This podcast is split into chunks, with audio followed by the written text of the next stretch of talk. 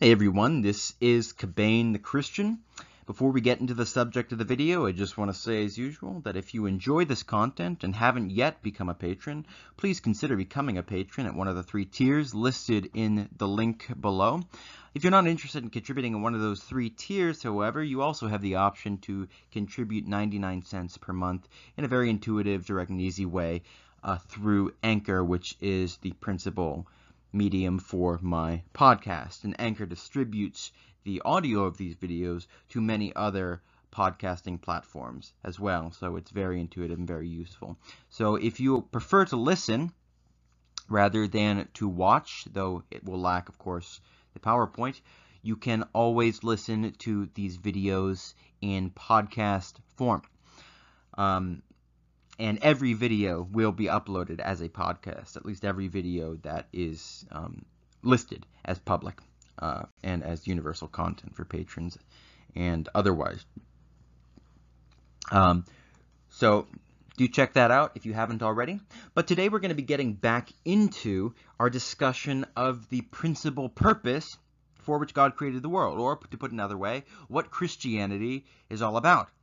Because Christianity when we, you know, we use the word a lot, people throw around, oh, do you believe in Christianity? Or I'm a Christian. People mean a thousand different things by it. I think generally, though, the idea that most people have in their minds, at least in a vague sense, is that Christianity is centered on the notion that mankind sinned, mankind rebelled against God. Jesus somehow saves us from the damnation that we will experience on account of that sin so that we can live eternally in heaven. Now, this has echoes and traces of the truth in it, but in fundamental ways, it misconstrues the basic narrative arc of the scriptures. But I think most importantly is the way that it places sin at the center of the story. Because let's remember that Christianity is not a philosophical theory, it's not an ideology which was made up by man. What it is is shorthand for the authentic interpretation of the way that the world really works at bottom. Now we have to call the authentic way that the world really works by a specific name, that is Christianity, simply because we exist right now in the midst of spiritual combat, where there is profound fog of war, and where the truth is known to varying degrees to various people. Now, that might sound absurd to you if you are not yourself a believer, but what I want to try to do is present the Christian story as it is presented in the scriptures uh, on its own terms and suggest to you that its thrust is quite different than that with which you may be familiar.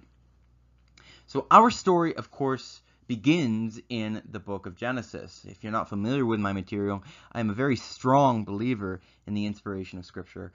Um, and that means not only that it is perfectly without error, that's just a statement of what it doesn't contain. More important is the attention that we must pay to its details. Because Scripture, as the supreme exemplification of literary beauty, and of purposefulness and of meaningfulness contains meaning in its every jot and tittle. And so we have to pay attention to those jots and tittles as our Lord called us to, to see how they pertain to what he does in what we call the divine economy or the divine household management. Mankind is the generations of the heavens and the earth. Now, this is a major theme which I've mentioned many times before because of the centrality which it has in the whole Christian story. If you're not familiar with the phrase that I am referring to, it is from Genesis chapter 2, verse 4. The creation of the heaven and the earth has just been narrated in the six day creations, followed by the seventh day sabbatical rest. Now Moses is going to zero in on the sixth and seventh creation days. And in fact, the narratives are written in such a way that you cannot read one without the other. Genesis 2 in many ways reflects knowledge of Genesis 1, and we're going to see some of those ways as we move forward. So the notion that this is a second creation story that has a very different origin than the so-called first creation story is simply uh, not it's not true. It is a it reflects a very poor um, skill in reading any work of literature, not just scriptures.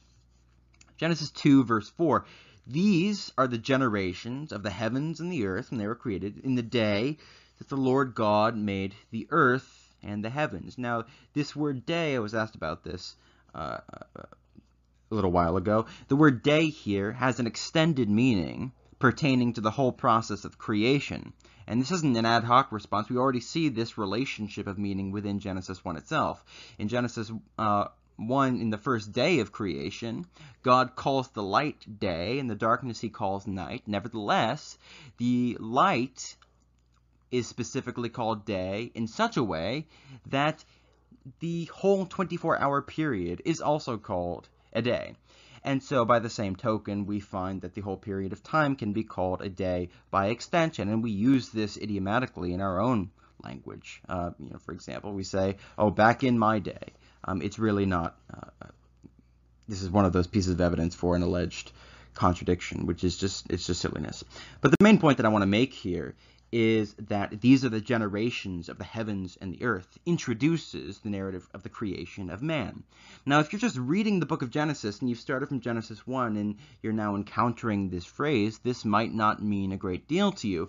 But if you are on your second, third, fourth, or fiftieth reading of the book of Genesis, you should know that this phrase is used nine other times in the text. And it is also used, I believe, in the book of Ruth and once in the book of Numbers. Now, in every other instance. It refers to offspring. For example, let's go to Genesis chapter 5.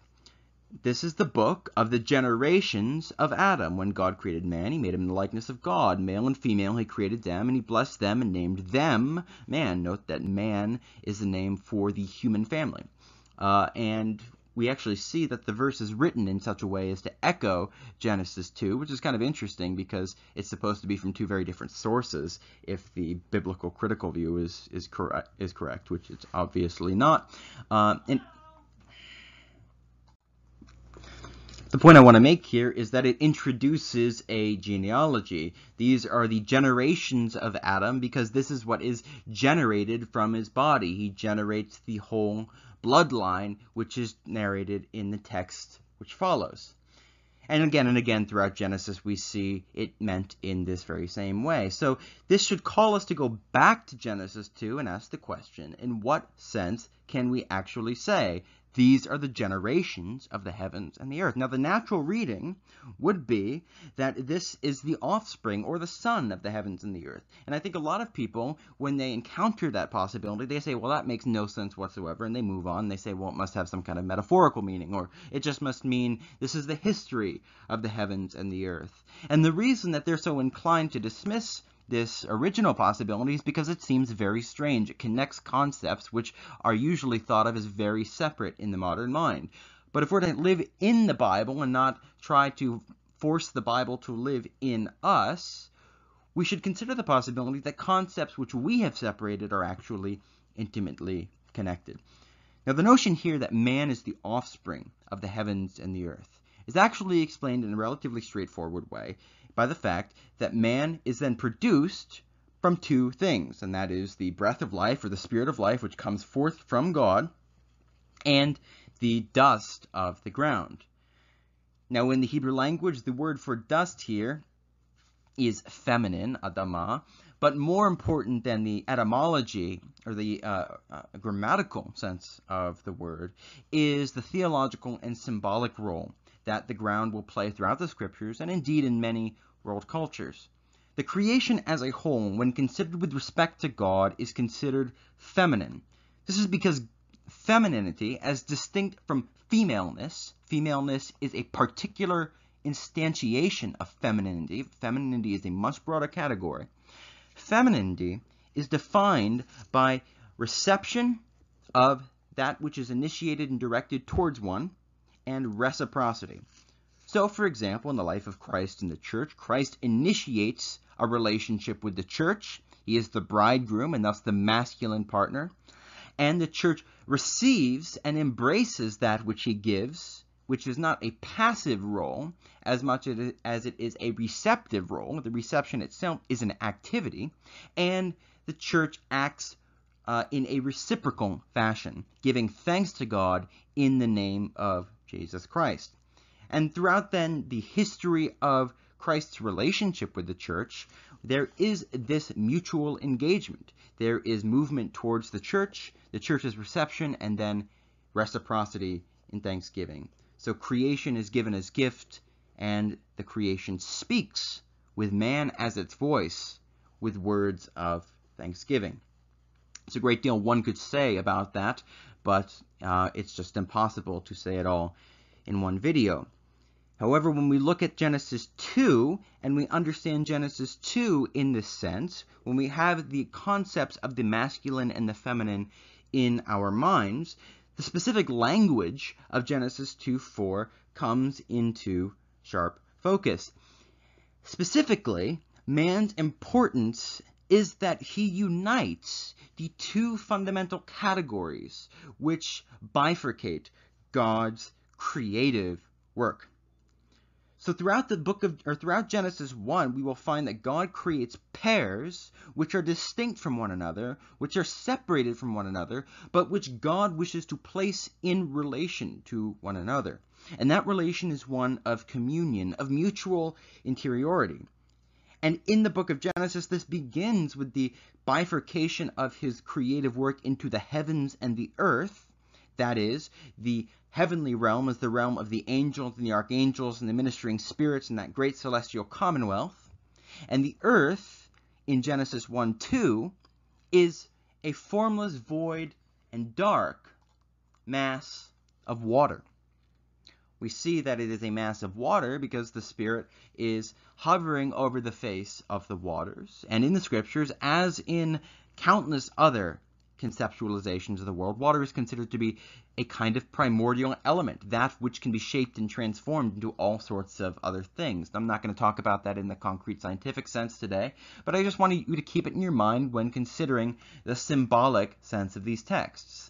And again, I want to clarify, if you're not familiar with the things I've said elsewhere, symbolism is not something that we impose upon the world through texts. Rather, symbolism is part of the inherent wiring of the world. The world is symbolic by nature. The world has an inherent specific meaning to it. And when the scripture narrates history, it will always do so symbolically because real history is really symbolic.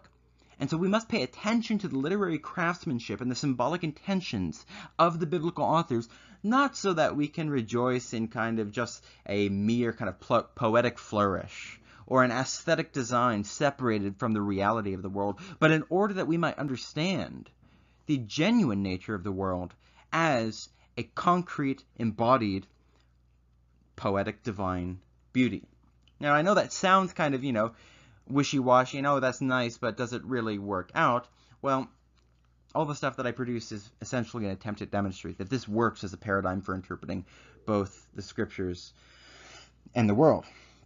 Now, mankind, as uh, the generations of the heavens and the earth, is the point of unity for the heavens and the earth. And we see if we look at texts which refer back to Genesis 1, for example, Psalm 104, if you work through that text, you'll find that it goes through the seven creation days in thematic order. And in the first slot, corresponding to the first creation day, we see the narration of what the author of Genesis means by the creation of the heavens. In this text, uh, Psalm 104 describes the ministering spirits, the angels who exist as flames of fire before God's throne. And this isn't just an idiosyncrasy in Psalm 104. There are, in fact, many texts throughout the scriptures which describe this heaven earth dyad in terms of the realm of the celestial commonwealth and then the realm of our material cosmos. But I think most important is the architecture of the tabernacle and the temple. Because the tabernacle and the temple are architectural representations of the world. There are many ways you can go about demonstrating this, but the simplest way is simply to point out that in Exodus 25 to 31, there are exactly seven speeches which God gives to Moses, wherein he gives Moses the instructions to build the tabernacle. And if you look at the content of those speeches, you can find that it correlates in some cases very obviously, and in other cases in subtler ways that you have to study out by comparing other creation week patterns in the scriptures. It correlates with the actual content of the six creation days, followed by Sabbath rest.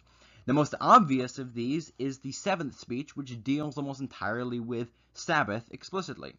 In the sixth speech of the Lord, uh, we are told about God's instructions for how to actually build the tabernacle. And it's that God is going to call someone from the tribe of Judah named Bezalel. And he's going to give him a helper named Aholiab And Bezalel is going to be filled with the Spirit of God, the Spirit of wisdom, and enabled to replicate and express God's creative power in creating an architectural representation of the cosmos. Now, Bezalel is a figure of both Adam and the Messiah. He's a figure of the Messiah as he is from the bloodline of Judah, which has already been identified as the messianic line, and the Messiah himself is developed thematically as a fulfillment of that promise of a seed who will crush the head of the death dealing serpent in Genesis 3. But Bezalel is an image of the Messiah because we're, no, we're told of his Judahite ancestry. And he's also a figure of Adam as Bezalel's constitution as builder of the tabernacle, as builder of this representation of the cosmos, is by the infilling of Bezalel with the Spirit of God. And that's what happens with Adam in Genesis 2. And just as Bezalel was given a, a, calling that can in some respects be considered royal and in some respects be considered priestly, so also is Adam given a calling which is considered in some respects royal and in some respects priestly. So we see that the tabernacle is an architectural representation of the world, and as it pertains to the notion of what is meant by heaven in Genesis 1 1, all you have to do is look at the distinction between the holy place and the Holy of Holies. Now, in the holy place, you have a lampstand with seven lights corresponding, among other things, to the sun, the moon, and what are called by the ancient world the five wandering stars. These are the five planets, that is, the five stars which move freely with respect to the broader starry background. So here in the middle of the tabernacle, corresponding to heaven, is the starry heavens. And then you have to ascend above that still to see the throne room of God, where is the mercy seat, and on either side of the mercy seat you see two angels, two cherubim. And so we see that within the cosmology of the scriptures, we have the stellar heavens, that is, the heavens with the sun, the moon, the stars. And then beyond the stellar heavens, there is the throne room of God where there is the celestial commonwealth of angels and archangels and all of that good stuff. Now, Solomon in 1 Kings 8 will denote this cosmology by referring to heaven and highest heaven, or heaven and the heaven of heavens. And so it's simply a mistake to take Genesis 1 1 as an anticipation of what God is about to do throughout the rest of the text instead of an anticipation, it is, itself is a creative act.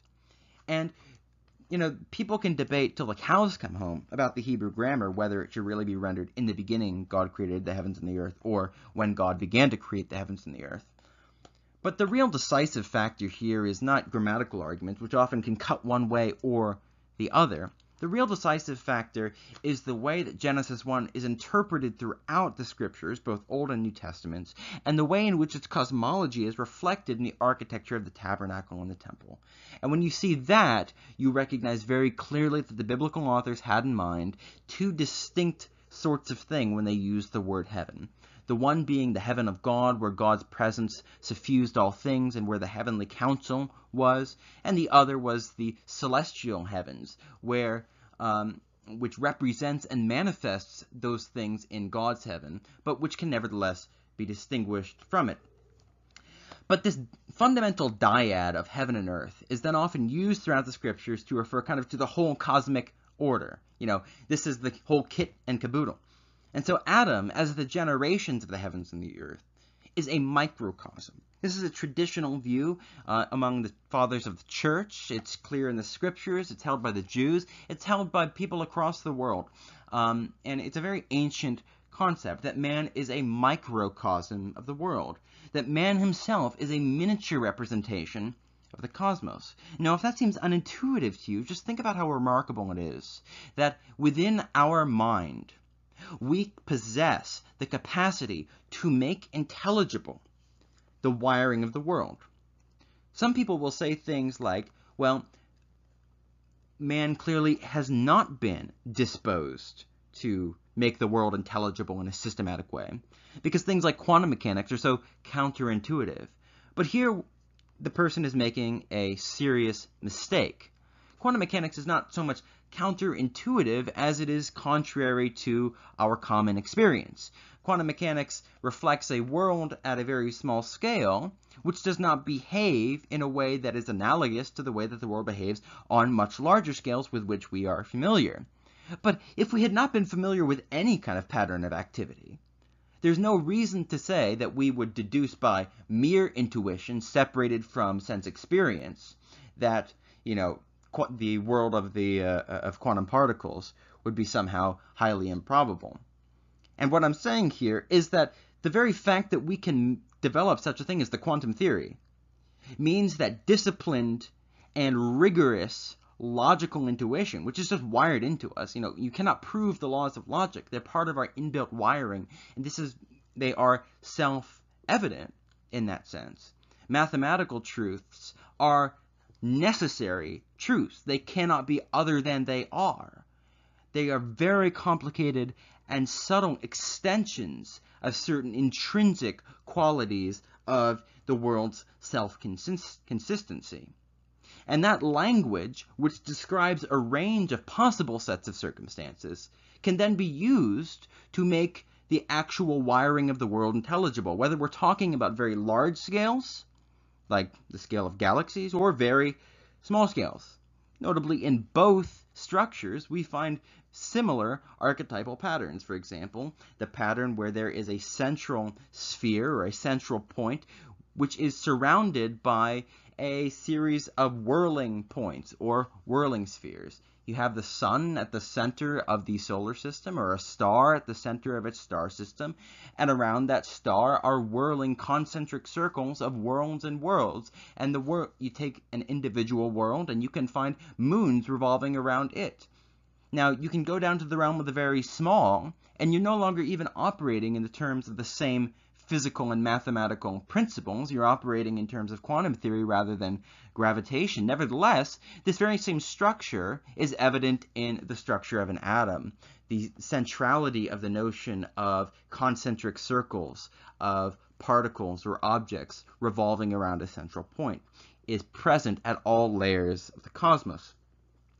So, there are many ways to get at that question, but I'm saying all of this in order to underscore what it means for man to be a microcosm. The world is wired in a particular way, but if you take a fish and you try to teach the fish quantum mechanics, it doesn't matter if you have the best teacher in the world and he teaches him the best lessons that have ever been uttered on planet Earth ever for every day for a hundred years, and the fish is the most interested fish in the world he's not going to get anywhere. Because the difference between the fish and the human being is not a quantitative difference. It is not that the human being is more intelligent than the fish, it's that he is intelligent in a qualitatively different sense than the fish. He has fundamentally different capacities and powers to know things in a deeper way that cannot just be bridged by multiplying levels of intelligence one upon the other we have to keep in mind that the idea of knowledge itself is quite, uh, you know, can be cashed out in a number of different ways. And the fact that the human being has the capacity to discern the internal structure and self-consistent pattern and order in which the world unfolds is quite remarkable. And I think if we weren't given the idea that man was a microcosm of the world, we would have to invent it philosophically because the information that makes up the world is in some sense inside of us, which is why we are able to actually make sense of the world. Now, this correspondence between man and the world, the fact that man is so like the world that he is a miniaturized representation of the world, permits man to know the world, and that permits man to fulfill what was from the beginning his fundamental vocation. Now, man, by which I mean mankind, the human family, this is, remember, the way that the word is used in Genesis chapter 5. God created him male and female and called them corporately man. We also see this in the New Testament. In Ephesians, when God creates a new humanity out of circumcision and uncircumcision. That is, he has divided the human family into circumcision and uncircumcision, and now he places them in a relationship of communion and mutual interiority, creating one new man out of the two. Man is used in the same sense that it's used in Genesis 1 and in Genesis 5. That is, the human family. And the human family is the image of God. The human family is the imprint of God's way of being God. Now, there are certain aspects of God's character which we cannot participate in, obviously. It's not so much that God has aspects 1 to 5 and we can participate in those, but we can't participate in aspects 6 to 10 as if these were basically the same kind of aspect. Instead, there is a kind of existence which is unique to God and simply according to the rules of him being God, according to the rules of logical self-consistency, we cannot, for example, become necessarily self-existent. Because to become to be self-existent means you cannot not exist. But if you're self-existent, it's not something that you can acquire. It's not something that you can become because to become something that you once were not is to be subject to change. And to be subject to change means that your qualities are not necessary. They don't unfold from you in a logically um, necessary way in the sense that the rules of mathematics uh, do. But man's existence as the image of God, if you read it in the context of Genesis chapter 1, remember this is, you know, we use the phrase image of God so often, that sometimes when we're reading Genesis 1, we forget that it exists as part of this specific literary unit and has to be contextually read according to what has come before and indeed according to what comes afterwards. But if you've never heard the phrase image of God before, and you read the account of the six days of creation, then hear that man, the human family, is created in the image of God, you would expect that man would do the sorts of things that God does in the six days. So consider everything that you've heard so far, that man is a microcosm of the world, that he's a miniaturized representation of the world, that on account of him being a miniaturized representation of the world, he has the power to understand it, not according just to his perspective, but according to the whole as it relates to each of the parts, and the parts as it relates to the whole. And having that degree of understanding permits man to restructure the world so as to produce certain consequences which result from the complex interaction of those parts and those aspects of the world which man is restructuring. Just think about it, how remarkable it is that we can take something like silicon and restructure it in such a specific way that you, living where you do, hundreds of miles away from me, are actually able to hear my voice. That comes from the taking of natural raw materials and understanding of the properties with which they have been endowed by God and utilizing that wisdom to shape it and mold it and create after the image and the likeness of God. But this was the vocation of mankind from the beginning. And so when God creates man, he tells him to subdue the earth. Now, the vast majority of human history takes place after the fall. You know, you get about 24 hours of unfallen history. But the question has to be raised, given the fact that man was not at war with God, nor with himself, nor with the creation, what does it mean to subdue the earth in this context? If you look at the other uses of this word throughout the Hebrew Bible, you'll find that it is often translated conquer. For example, in Joshua chapter 18, we are told that the whole land lay subdued before the children of Israel. And actually, the text there is virtually quoting the text from Genesis 1. There's a correspondence being drawn there. In Genesis 9, the notion of the subduction of the earth under man is called up again, but here it pertains to the execution of animals who rise up against men, and men who kill other men, because God made man in his own image, meaning both that to kill another human being merits the death penalty, and that because God made man in his own image, man is the lawful instrument to exercise the death penalty because he can bear the authority of God in himself. But let's consider what this would mean in a world where there was no conflict. No, conflict doesn't mean something is boring. After all, the restructuring of silicon into computer chips does not have as an essential characteristic of its production war between different human beings. In fact, that kind of conflict tends to make it more expensive, more difficult to produce. It tends to reduce the efficiency with which technology develops. Conflict uh, strives against our creative purpose in the world. So, what does it mean prior to this conflict? Well, I think we can understand that when we look at uh, the rest of the scriptures, which takes the notion of weapons and it relates it conceptually to the idea of tool making. So if you look at the word dominion and you look at this concept of exercising dominion over a particular land, it's related very specifically and consistently to the idea of property. And property is that piece of land or that bit of the creation which you have the lawful sovereignty from God to restructure according to what comes into your mind, you know, within the um, uh, uh boundaries of his law. Now, I'm not making a political statement about libertarianism or, or, whatever, so please don't take it that way. But in Leviticus and elsewhere, property is a very important concept, and it's related fundamentally to this idea of man being given dominion over the creation. You know, Israel is given a land grant. Uh, the church is given the world as an inheritance. The notion of inheritance cannot fundamentally be separated from the idea of wealth and property. They have to be understood as a single network of mutually clarifying concepts. So, if you look at the idea of dominion and the idea of weapons as it pertains to dominion. Weapons pertain to dominion insofar as through warfare a particular people or nation or person acquires a piece of land or whatever they're trying to get by right of conquest.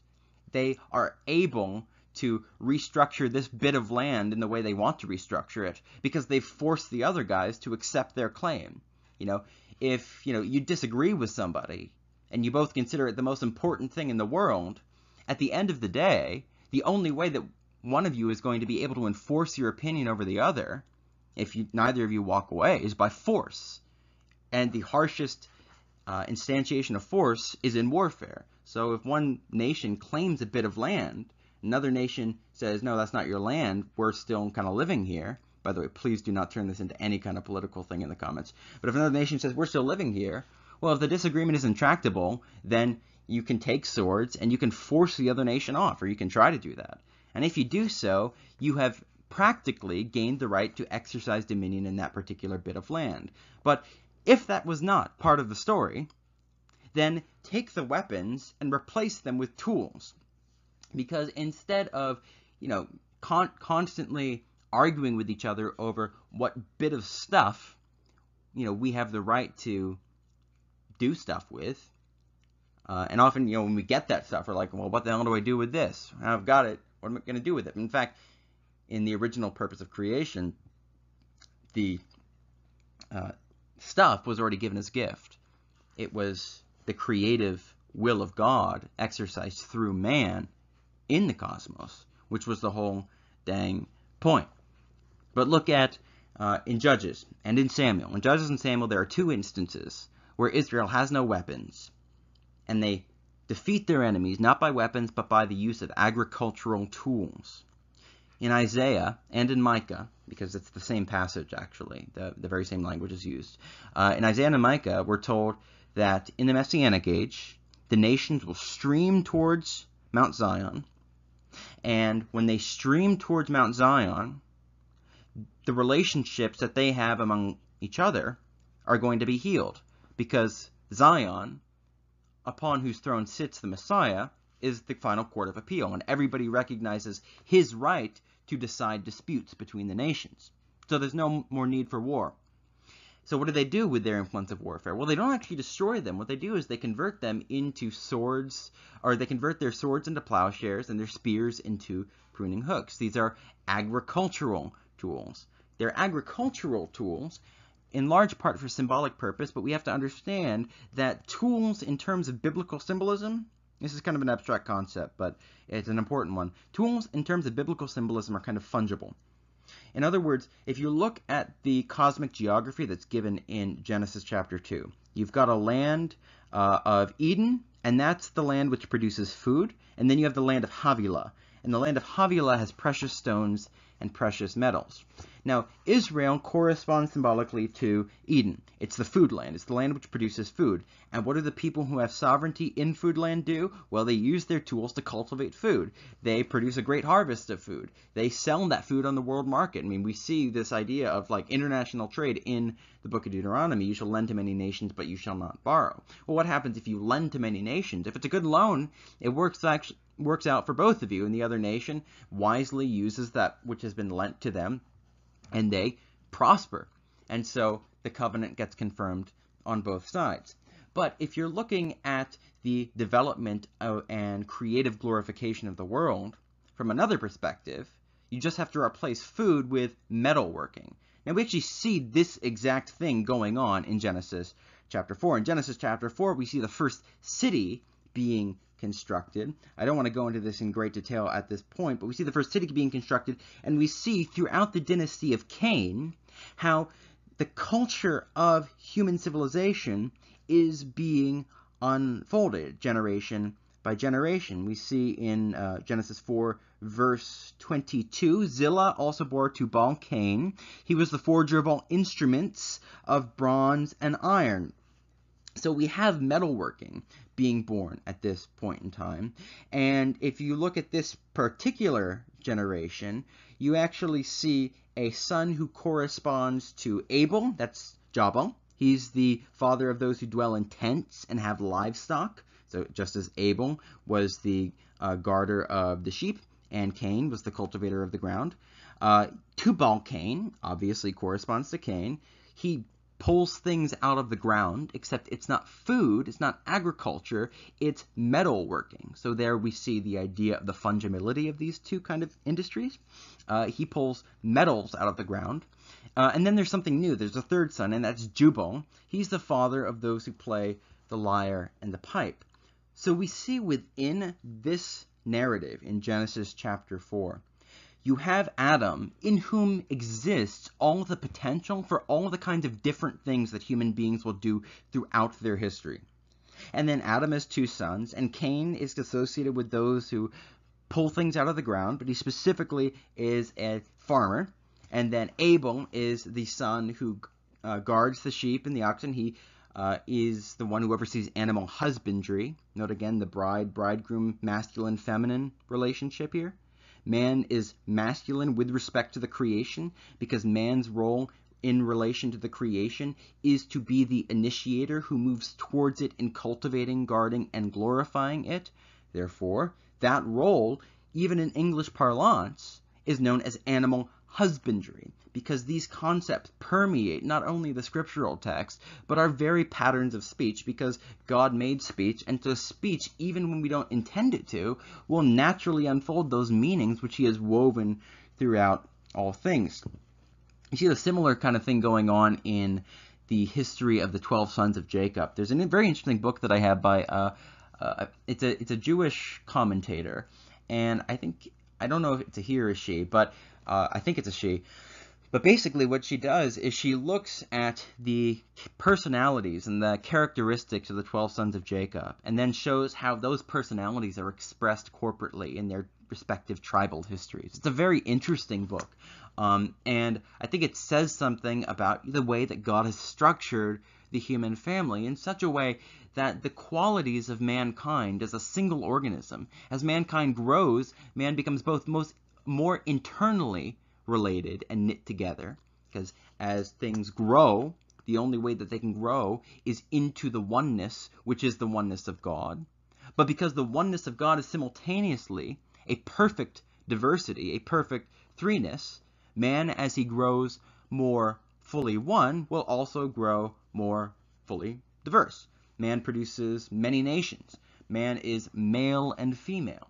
And in both those cases, in the maleness and femaleness, and in the production of many nations in Genesis 11, God initiates the action by saying, Let us.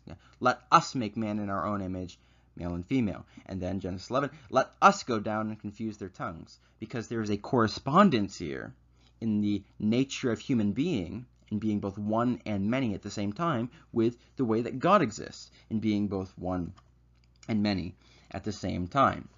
So you look at Zechariah. Remember, this all has to do with subduing the earth, the way that creative glorification works. Look at Zechariah. What goes on in Zechariah is the replacement of the false altar, the idolatrous altar. It says, God scatters, scatters the four horns with which exiled Israel. And people think that that's the political powers, the armies of the Babylonians and the Assyrians. But that's just not true. Because remember, according to the prophets, it was not the armies which scattered Israel and Judah. It was their idolatry. That was what actually was working to drive history forward. And four horns refers to the four horns of an altar. It's a very consistent image used throughout the scriptures. So when God destroys the four horns which scattered Israel, it's his eradication of this idolatrous altar. Likewise, we see in Zechariah chapter 6 that the spirit is set at rest in the north country. Well, rest is something that you acquire after conquest. The north country is Babylon. That's a very consistent image. And what's happened is you had the four chariots of God being sent out to the ends of the earth, and the chariots themselves are a mobile version of that throne room which exists in the inner sanctuary. You know, you pick up that throne room and God, it becomes a chariot, and God rides it out of the temple in the book of Ezekiel. You can just read it to see the chariot. And that is why the ten water stands in the temple of Solomon which have holy water at the top of them, have big wheels on them. They're far too big to actually move, but these are representations of the chariot of God moving out to the ends of the earth, and is a representation of that river which flows out from the inner sanctuary to give life to the nations. And so all of these images, sanctification, conquest, they go together. God goes out and he conquers Babylon by eradicating its idolatry. I have a whole video about this, this theme in Zechariah. But in this context in Zechariah, we see the prevail of the toolmaker. I think it's mentioned in Zechariah 2, the toolmaker prevails. Because what the toolmaker does is he carries forward the original mandate that God entrusted to creation in Genesis chapter 1. Subdue the earth, conquer the earth. To conquer the earth, to exercise dominion over it, is not to attack it. To exercise dominion over it is to know it truly. And knowing the world Speak to the earth and it will teach you, says the book of Job, knowing the inner structure and nature and wiring and inner relationships which exist among God's creatures in the world. You are able to wisely exercise dominion and manage those creatures, not only in such a way that the health of the creation will be preserved, but also in such a way that its splendor will be increased. Knowing what makes things tick allows you to make them tick more efficiently. That's what it means to subdue the earth. It means to creatively glorify the world. Now, the notion of exercising dominion and subduing the earth, this is split open, as it were, in two distinct vocations, which are very closely related, but they're distinct conceptually, and they are given in Genesis uh, chapter 2, verse uh, 15. Okay, so what happens here is you've got Eden. Okay, Eden is on a mountain, and the way to think about it is there is a spring on the top of Mount Eden, and around that spring, in the portion of the mountain which is near the top, there is a very lush garden. This is the Garden of Eden. And the spring wells up at the top and it flows into the garden as one river, and then it splits into four rivers. And those four rivers have many symbolic dimensions, but one of them is that they carry the presence of God to the ends of the earth. Another is that mankind himself is meant to follow them to the ends of the earth and give the world splendor in countless different ways. That is why we're told about the different natural resources and the different names of these various lands. If you look at Genesis chapter 10, Genesis chapter 10 describes the spreading abroad of mankind beginning from Mount Ararat into the many nations which become the human family.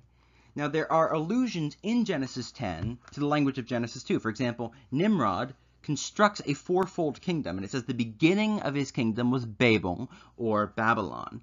And actually, this is an echo back to uh, Genesis 2, verse 10, where the one river, which flows from the top of Mount Eden, became four rivers. Now, literally, it became four heads, or became four headwaters. And the word for head here, Rosh, is the same word that undergirds beginning in both Genesis 1 1 and in Genesis chapter 10. Now, in Isaiah, we have this imagery and this connection being made even more explicit. For example, Isaiah chapter 2, the very various nations, they come to learn the Torah from the God of Jacob. Well, it says they flow to it. The idea of the nations flowing to the God of Jacob is imagery that is used of rivers. And this isn't just in my imagination, because you go to the end of the book of Isaiah, you got lots of allusions to the beginning of the book of Isaiah at the end of the book. Well, at the end of the book of Isaiah, you have the image of a river which is flowing out from Zion, the city of God, permeated by the divine presence, carrying that divine presence to the end of the earth. That river goes out, it sanctifies the nations of the world, it builds them up into wealthy nations. Now, the notion of wealth has connotations of spiritual kind of um, maturity and grace. For example, Israel's becoming sinful is signified by the devaluation of their metal. Uh, your silver has become dross, for example, the prophet says. Uh, again, again, we hear language like come and buy bread without money. So this language, I'm not saying it doesn't pertain to the concrete literal sense, but we should not limit it just to that literal sense.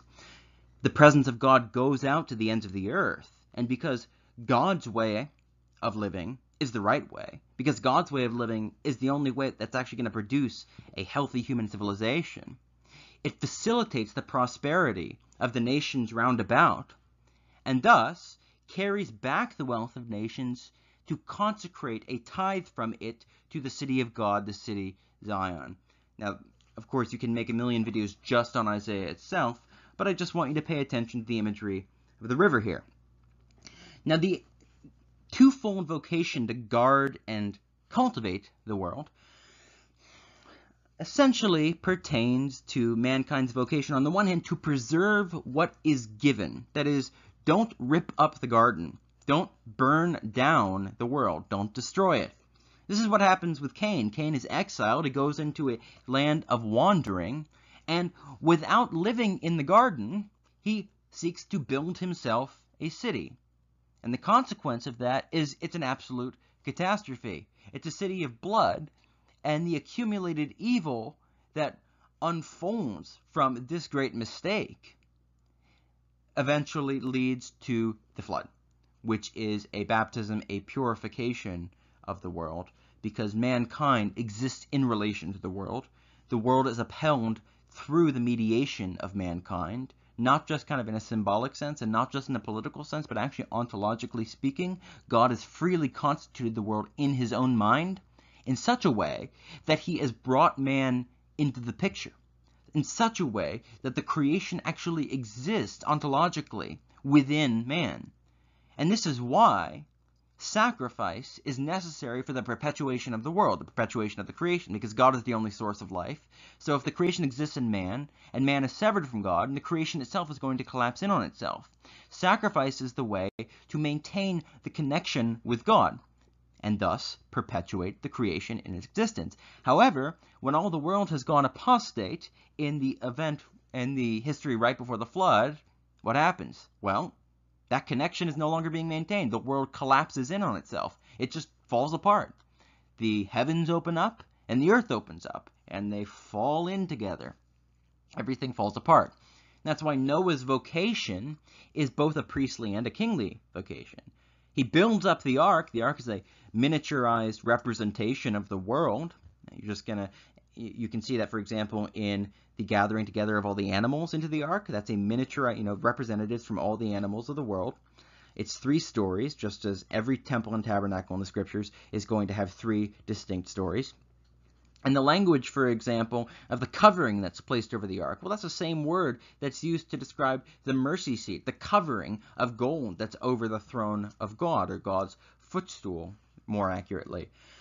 And so the covering of the ark is like the mercy seat, and it's sprinkled by rain from heaven, and then Noah removes the covering at the end of the flood, corresponding to the removal of the firmament when God is all in all, and Noah offers the whole creation to God as a sacrifice, thus reestablishing that connection, which was almost lost. But the crucial turning point here is God remembered Noah. That is, God placed Noah in his own mind, and the creation was constituted in such a way that it was in the mind of man, and Noah and his family were the only living human beings. So that whole circuit enables the creation to go on in another era of history.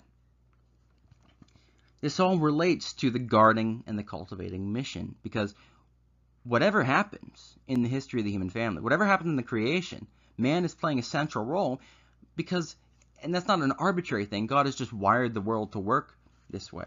So you have to preserve what's good. And this language of guarding is very often used in the scriptures to denote the priestly vocation. For example, in the early part of the book of Numbers, this word is used to denote the role of the Levitical priesthood. Now, if you look at the structure of kind of the moving Israelite camp, you'll find that there are Levites surrounding the tabernacle with swords in their hands, and they're playing the role of the cherubim who guard the Garden of Eden after the exile of Adam and Eve. So the Levites have these swords in their hand. The mission here is to preserve the integrity and the sanctity of the tabernacle, both to protect uh, those who are not in a fit state to enter into the presence of God, and to preserve the existence of this link between heaven and earth in the cosmos. I mean, the construction of the tabernacle is a significant event for all mankind, because Eden, Mount Eden, is that central sanctuary from the time of Adam to the flood. The uh, people worship at the gate of Eden. But when the flood comes, that's destroyed, and there is no ladder to heaven, which I think is one reason why you immediately find them trying to build the Tower of Babel. And etymologically, the word Babel means gate of God. You know, it is a kind of a divine pun to see it as, you know, Babel babbling, a confusion, but it's gate of God. They were trying to build up Eden again before it was time. You see the real gate of God in a story where Jacob sees the ladder to heaven, and there's lots of allusions to the narrative in Genesis chapter 11. Jacob sees a ladder with its top in the heavens, just as the tower was meant to be built with its top in the heavens. And Jacob says, Truly, this is the gate of heaven. And what do you know? If you look at the history of Israel, this uh, the place where this occurs is actually one of the locations where the tabernacle was moved during the period of the judges. So the Israelites must guard the tabernacle as a matter of significance for the entire human race, but there's also the mission to cultivate the world. To cultivate the world is to develop it and transfigure it. And this is more directly associated with kingship, with royalty. Now, royalty in Scripture is conceived of as the head of the national family. Okay, so there is no conception in Scripture of a politically unified nation without a monarchy. The transformation from the period of the judges to the Davidic monarchy is not the transformation of a republic to a monarchy. Um, it's rather the transformation of a network of relatively independent communities which are united by a common history and tradition and religion and sanctuary, um, most importantly into a politically organized unit. Okay, so if you look at the book of Deuteronomy, this is the major theme. It's oneness. God's election is that which allows there to be a single nation with a single sanctuary. There is one place which the Lord God chooses. Then there's one king. There's one nation. There's one God. There's one Lord. This is, if you just look through the text, you're going to see the way that this theme rolls together. Now, kingship is impossible to separate from the idea of the family. And the most direct way to conceive of it is in terms of the household. Okay? So, the nation is conceived of as an extended household. So, think of the nation as having a single kind of family table. They're all bound together in the same kind of unit. Some of them are bound by adoption, some of them are bound by genealogy, but they're all bound together at the same table. Now, at the head of the table is the father of the nation, and from another perspective, the husband of the nation. And this role is fulfilled by the king because the nation exists as kind of a web or a network of family units, which themselves are webs and networks of family units. And so there's this hierarchical network, which is simultaneously a nested hierarchy, but at the center of that nest is the royal family, which, even though individual kings pass on, the royal family as an institution is perpetuated. And I'm commenting on all of this because you can't understand the way that monarchy is conceived of in Scripture unless you understand its relationship to property. Because after a fashion, the king is understood to have a stake in the entire land as his property, as his personal inheritance. There are degrees to which different people have stakes in the land over which they are sovereign. So if you own a house, and you own a plot of land in Israel, that's your land, it's your inheritance. It was given to you by your ancestors in the book of Joshua, but it is also ultimately God's inheritance. He owns it all. And the king also has a stake across the land. So that is why, for example, God collects a tithe, and the king, when necessary, can collect a tithe, a tax. Um, and you see the way that these concepts work together in the scriptures. But then look at someone like King Solomon. King Solomon is reputed for his wisdom, the wisdom to discern between good and evil. Now, this language, discerning between good and evil, you should recognize it. It's like the tree of the knowledge of good and evil. Just watch the video on the tree of the knowledge of good and evil that I've produced to understand what that's all about, but it's about kingship. The knowledge to discern between good and evil is the knowledge to understand what is the right course of action in any given situation. So let's say you have got a very complicated situation, and God hasn't written down, oh, here's what you do in this complicated and very specific situation. So the question is, what is good with respect to this set of circumstances? What is the uh, piece of the puzzle that is going to fit into this particular shaped problem? And wisdom is the knowledge to construct new responses to the new situations which organically arise throughout history. So wisdom to discern between good and evil. You know, God creates lots and lots and lots of different things. In Genesis 1, he says, he saw that it was good. Well, you reshape something for a particular purpose, and if you've got wisdom, it works. It's good. You see that it's good. It does what it was intended to do. And that is why you can't take rule. You're not supposed to put a crown on your head before you have learned to exercise that kind of wisdom because you're going to do a lot of stupid stuff if you try to put a crown on your head before your time.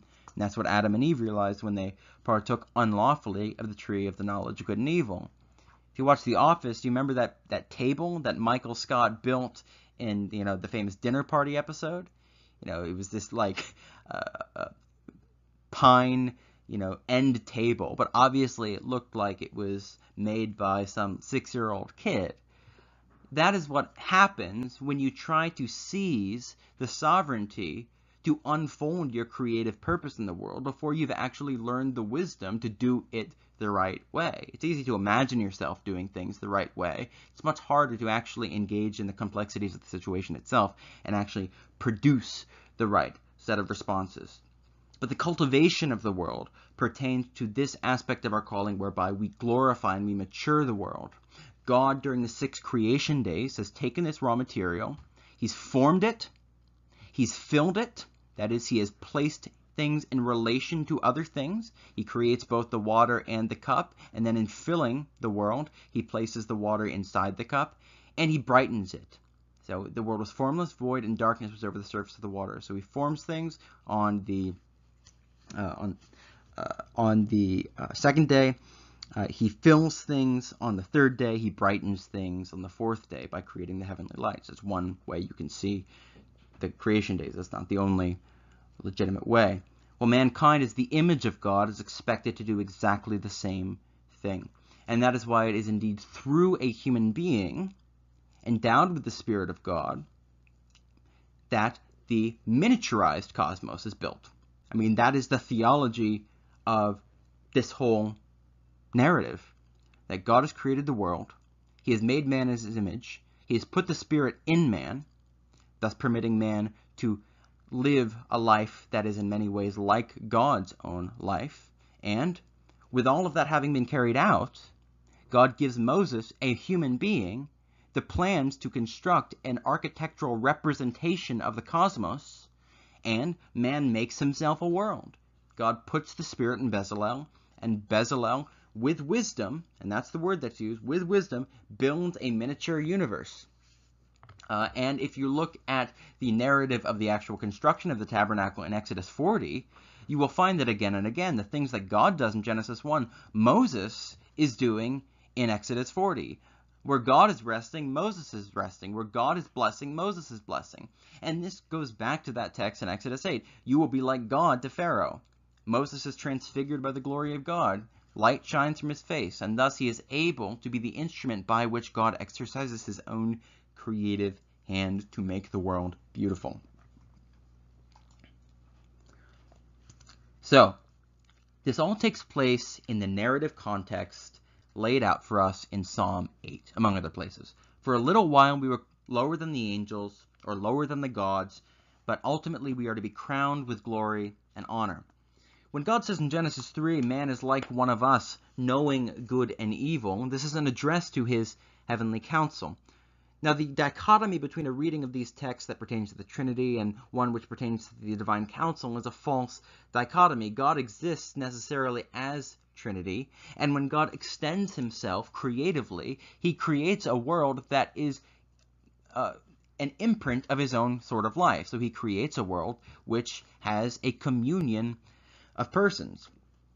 And so that heavenly council is an extension of God's own conciliar life. And that is why the language of fatherhood and sonship and the presence of the Spirit permeates language pertaining to the divine council. But God says man has become like one of us, knowing good and evil, and expels him from the garden. Well, then, when you read Psalm 82, Psalm 82 is an address by God to the members of the divine council who, in his words, walk about in darkness and know nothing. They have no wisdom. They refuse to execute justice on the earth. And God says to them, I say to you, you are gods. Nevertheless, as Adam, you shall die. God is placing the curse on them that they tried to have placed on Adam. What did Satan say? He said, uh, You shall be as gods, uh, knowing good and evil. You shall not die. And so here, God himself says to that very class of beings who followed and attempted to implement that demonic lie, You are gods. You shouldn't die. Nevertheless, as Adam, you shall die. You are cursed with the same curse you sought to inflict upon man. Crowned with glory and honor. The essential point here is that this is the narrative arc even before the fall, even apart from the fall. Papias says, uh, uh, I believe it may well be a saying of Jesus that he's quoting, but one of the, the extant quotations from the exposition of the oracles of the Lord is this passage where Papias says the first management or stewardship was entrusted to angels, but it came to nothing. The original kind of uh, setup for the world was angels were managing everything, and the keys are meant to pass into the hands of mankind, the human family. And so during the Old Covenant, Jesus, the second person of the Trinity, has the office of head of the angelic host. Doesn't mean he has an angelic nature, because there is no angelic nature. Every angel species unique. They don't reproduce, so they can't be consubstantial. But he takes on the office of angel of the Lord. So he's consistently called angel of the Lord throughout the Old Testament, because he is chief of the angelic hosts.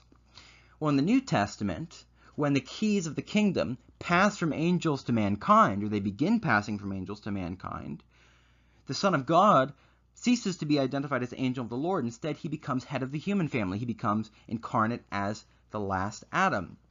And in becoming incarnate in the last Adam and living a divine life in a human body and mind, he brings many sons to glory, according to the letter to the Hebrews. He glorifies the human family and exalts us to his own estate. So James Jordan says man was like, or angels are like the drill sergeants. You know, they yell at man. They're they're they are placed in a very direct position of authority over mankind. Uh, but this is all for the purpose of them eventually handing the keys to man and saluting them at the end of the day. For for a little while we were lower than the we were lower than the angels, lower than the gods. Ultimately, we are crowned with glory and honor. God says mankind has become as one of us and then exiles man. But ultimately, we are brought into that heavenly council and lawfully given the knowledge to discern between good and evil by the spirit of wisdom, as we read about in the story of Joseph. Pharaoh says, Who is like Joseph, who has the Spirit of God to know wisdom. In this language of the wisdom to discern between good and evil, one of the things that it can be read as is as a merism. So a merism basically is like a twofold um, description, which is meant to signify everything. So uh, heaven and earth, that's a merism. Now, it is a merism because of the inner logic of what it means for heaven to be heaven and what it means for earth to be earth. Nevertheless, it is a way of summing up everything that exists. Well, the wisdom to know good and evil is essentially a way of saying the wisdom to know everything, which is why Solomon, in the practice of acquiring and exercising wisdom, you know, he is not just dealing with political issues. He has animals brought from the ends of the earth. He has this is the one time apes are mentioned in the Bible. Apes are brought to Solomon. And so Solomon is brought all of these animals, and he studies these beasts, and he learns the ways of the animal. And from Proverbs, he derives parables and lessons from the ways of the animals about the ways of God and the ways that we should behave in relation to God. And after all of these beasts are brought to him, well, then the Queen of Sheba is brought to him. Obviously, we've got a narrative here which is corresponding to the beasts are brought to Adam, and then, what do you know, his bride is brought to Adam. So, uh, we've gone on for an hour. Uh, we will cut off today. I hope you got something useful out of it. If you didn't, I question why you are still listening. Um, but thank you very much for everyone who has uh, made a contribution. Thank you very much for everyone who has subscribed and who continues to participate uh, in this little community. And I do ask you all genuinely for your prayers. Um, and if you are Orthodox, please have my name, which is Seraphim, um, included in the diptychs for liturgical commemoration during the Divine Liturgy. Um, so if you could do me that, that no greater service could be done for me than to have than to have me commemorated during the liturgy. Uh, so thank you very much.